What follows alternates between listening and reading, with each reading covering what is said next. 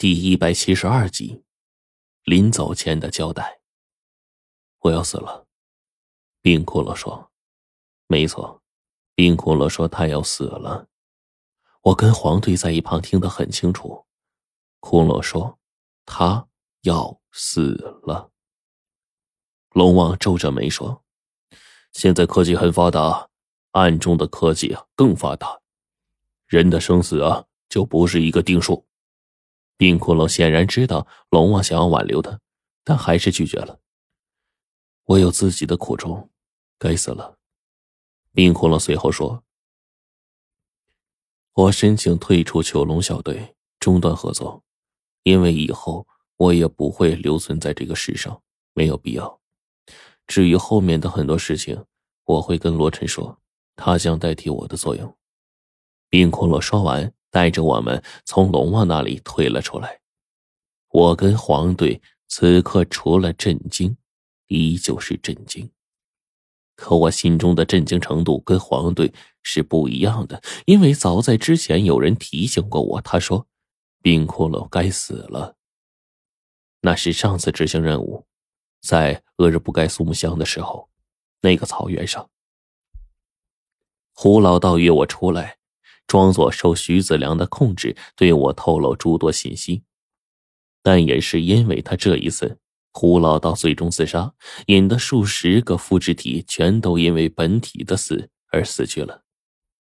我记得胡老道当时对我说过这样一段话：“那个小哥，你们口中的冰窟窿要死了，最多两个月时间吧，他必定会消失。这段时间他会找人安排后事。”他会找你，然后你会因为这个惹上麻烦，你信吗？他后来还说了一段呢，比较晦涩的语句，我记得更加清楚。必定如此，半甲子一枯，半甲子一荣。他此次枯，便是枯竭，彻底的枯竭呀。他会就此而死。他要是死了。你可以打开他的棺材看看，里面躺着的绝对不是他的人尸。自从那个时候开始，胡老道一死，我心里就一直在想这个事儿：冰骷髅真的会死吗？但却没想到这件事情就这么应验了。冰骷髅似乎不准备解释什么。他重新取回了打造的二十四颗铜针，围在腰间，然后抱出来好几个大箱子，里面装的赫然是草纸环，全都是他平时编的，积攒了很多。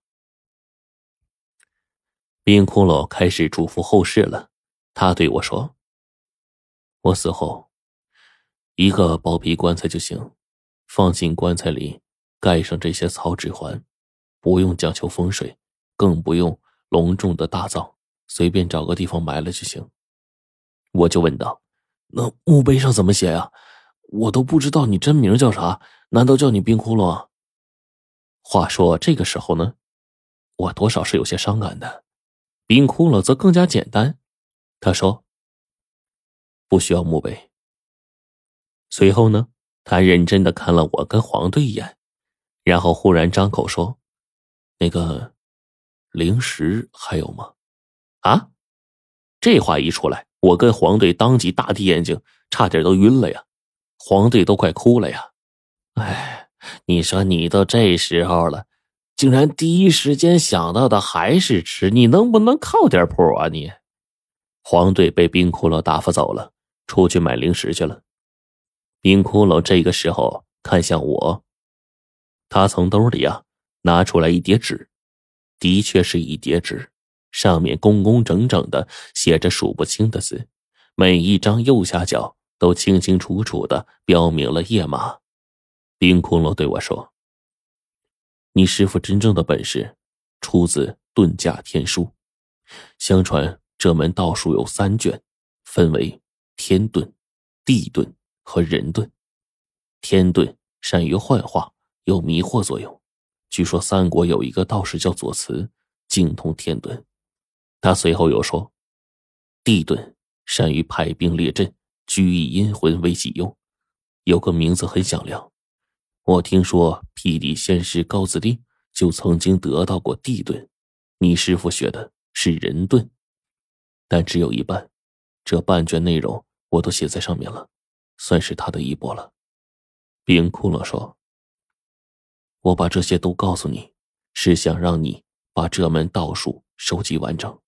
如果三卷书全都学会，互相利用，是一笔财富。”我等冰窟窿说完。一边快速消化着，这个时候呢，冰骷髅终于开始说起了关于我们任务的事儿。冰骷髅说：“这个世界从来都是相对的，有正有反，有生有死，有光明有黑暗。人在幸福和平的同时，暗中也会有痛苦和杀戮。”他说：“按照我们脚下这片大地的分布。”南方热得像一个火炉，北方冷得十分阴寒，西面荒无人烟，东面平坦繁华，富饶丰富，而中部地势安稳。接下来，我要告诉你的是，四象、五圣兽真实存在，但是他们并不神圣，只是普通的生灵而已。唯一的一点是，他们的寿命极长，而且是从上古时期。活到现在，所以与现在衰弱的人一比，他们似乎很强大。我心里充满了震惊啊！四象五兽，左苍龙，右白虎，下朱雀，上玄武，中间戊土麒麟。可疑问来了：锁龙台位于西面，为什么那里面的禁忌生物不是白虎，却是一条龙呢？冰窟窿随即啊，就开始解决我心中的疑问了。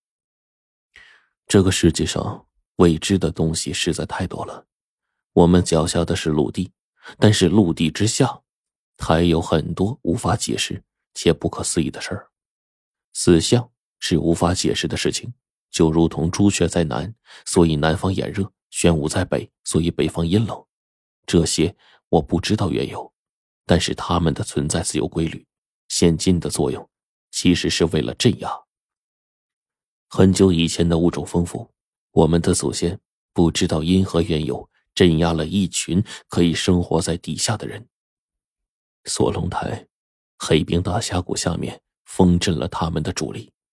苍龙暗合四象，主御敌。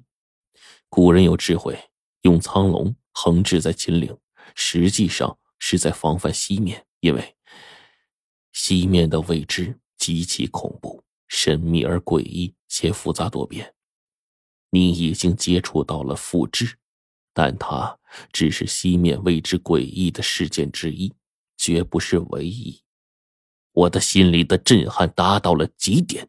冰骷髅接着说：“海里的未知远比西面的未知更加可怕，陆地下的未知远比陆地上的未知更加可怕。”白虎是行客的象征，它和朱雀的存在是为了镇压海中的诡秘，为我们的安危增加一道防线。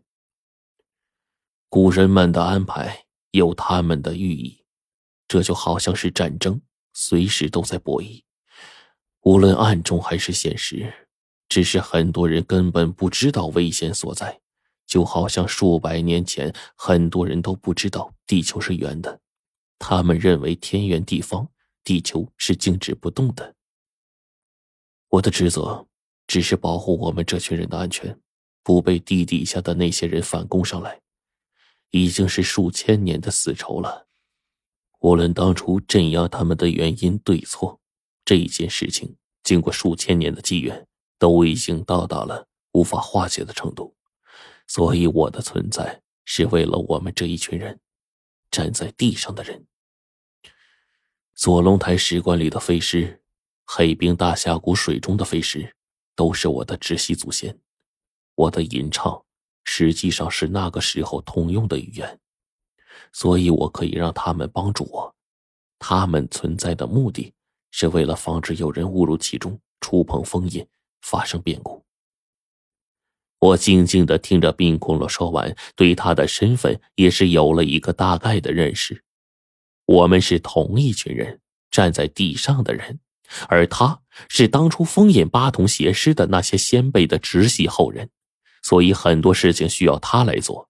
而他现在就要死了，于是选上了我。大概冰窟窿这一代已经没有直系亲属了吧？冰窟窿开始把很多用于交流的吟唱都交给我，并且告诉我一些关于禁忌和线索。我拿着笔记，密密麻麻的记录很多。甚至包括最后的白虎朱雀的线索。朱雀的线索其实很简单，但最难找。它是活着的，且并没有被禁，可以四处移动。但是南方最炎热、温度最高的位置，必定是他身处的场所。至于具体位置，那就全靠运气了。至于白虎，无从得知。但是可以肯定，这后两者手下也镇压着未知的东西，甚至啊，是比八圣人、十二蛇人更高档次的东西。这一些事情必要的时候可以告诉龙王，而冰窟窿也在最后解释了胡老道的一些事儿。他是继承自己祖先的事业，胡老道则是不然。这老家伙是一点一点的卷进这些风波中的，最后。成为了跟他相似的人，这就是他们相似的地方。但是，整件事情的脉络就到这里为止了吗？远远不止。至少那个黑白世界，冰窟窿就弄不明白。冰窟窿所说的那个具有永恒的光和永恒的暗的位置，他进去过，但是他出来之后就只记得有这么个地方，其余的就都不知道了。相似的。白飞宇也是这样，他们同样去过，同样不记得。关于复制，他也并不是调查的很清楚，甚至冰窟窿说自己啊，都不是一个完全的人，因为他剩下的记忆不足十分之二，以前有过接触的呀，也无法再记起来了。我们聊到这儿，外面忽然响起了黄队的抱怨，冰窟窿忽然对我说：“如果以后你到了那个地方。”有办法也有能力可以做到的话，希望你可以把那个右手无名指戴着草环戒指的女孩带出来。从那里出来的人会忘了生平许多印象深刻的事情，记忆只残存不到十分之二。你一定要矢口否认，不要告诉他世界上有我这么个人，即使他记得，你也要否认。冰骷髅说这句话的时候。手里揣着一把草环戒指，左手的无名指上也戴着一枚，坐在一边就犹如一汪平静的潭水。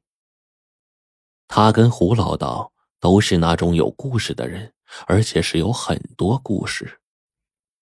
而在他的嘱咐当中，我似乎知道了自己该干些什么事情了。冰骷髅失去了那些记忆，所以以后的事情只能是由我。去靠着感觉去做，我要做的第一件事情只是跟他一样，为了站在这片陆地上的人，但是我没有那么大意，我只是为了亲人，为了家人，为了去探寻那些未知。毕竟我现在已经陷得越来越深了，有些事情不搞清楚，总是觉得不甘心。可我还是按耐不住问冰窟窿：“窟窿，你真的要死了吗？”我我的意思是，你会不会像胡老道那样可以复生啊？冰窟窿摇了摇头说：“臣，半甲子一枯，半甲子一荣。我此次的枯，便是枯竭，彻底的枯竭。我死后封棺，不要再打开我的棺木。”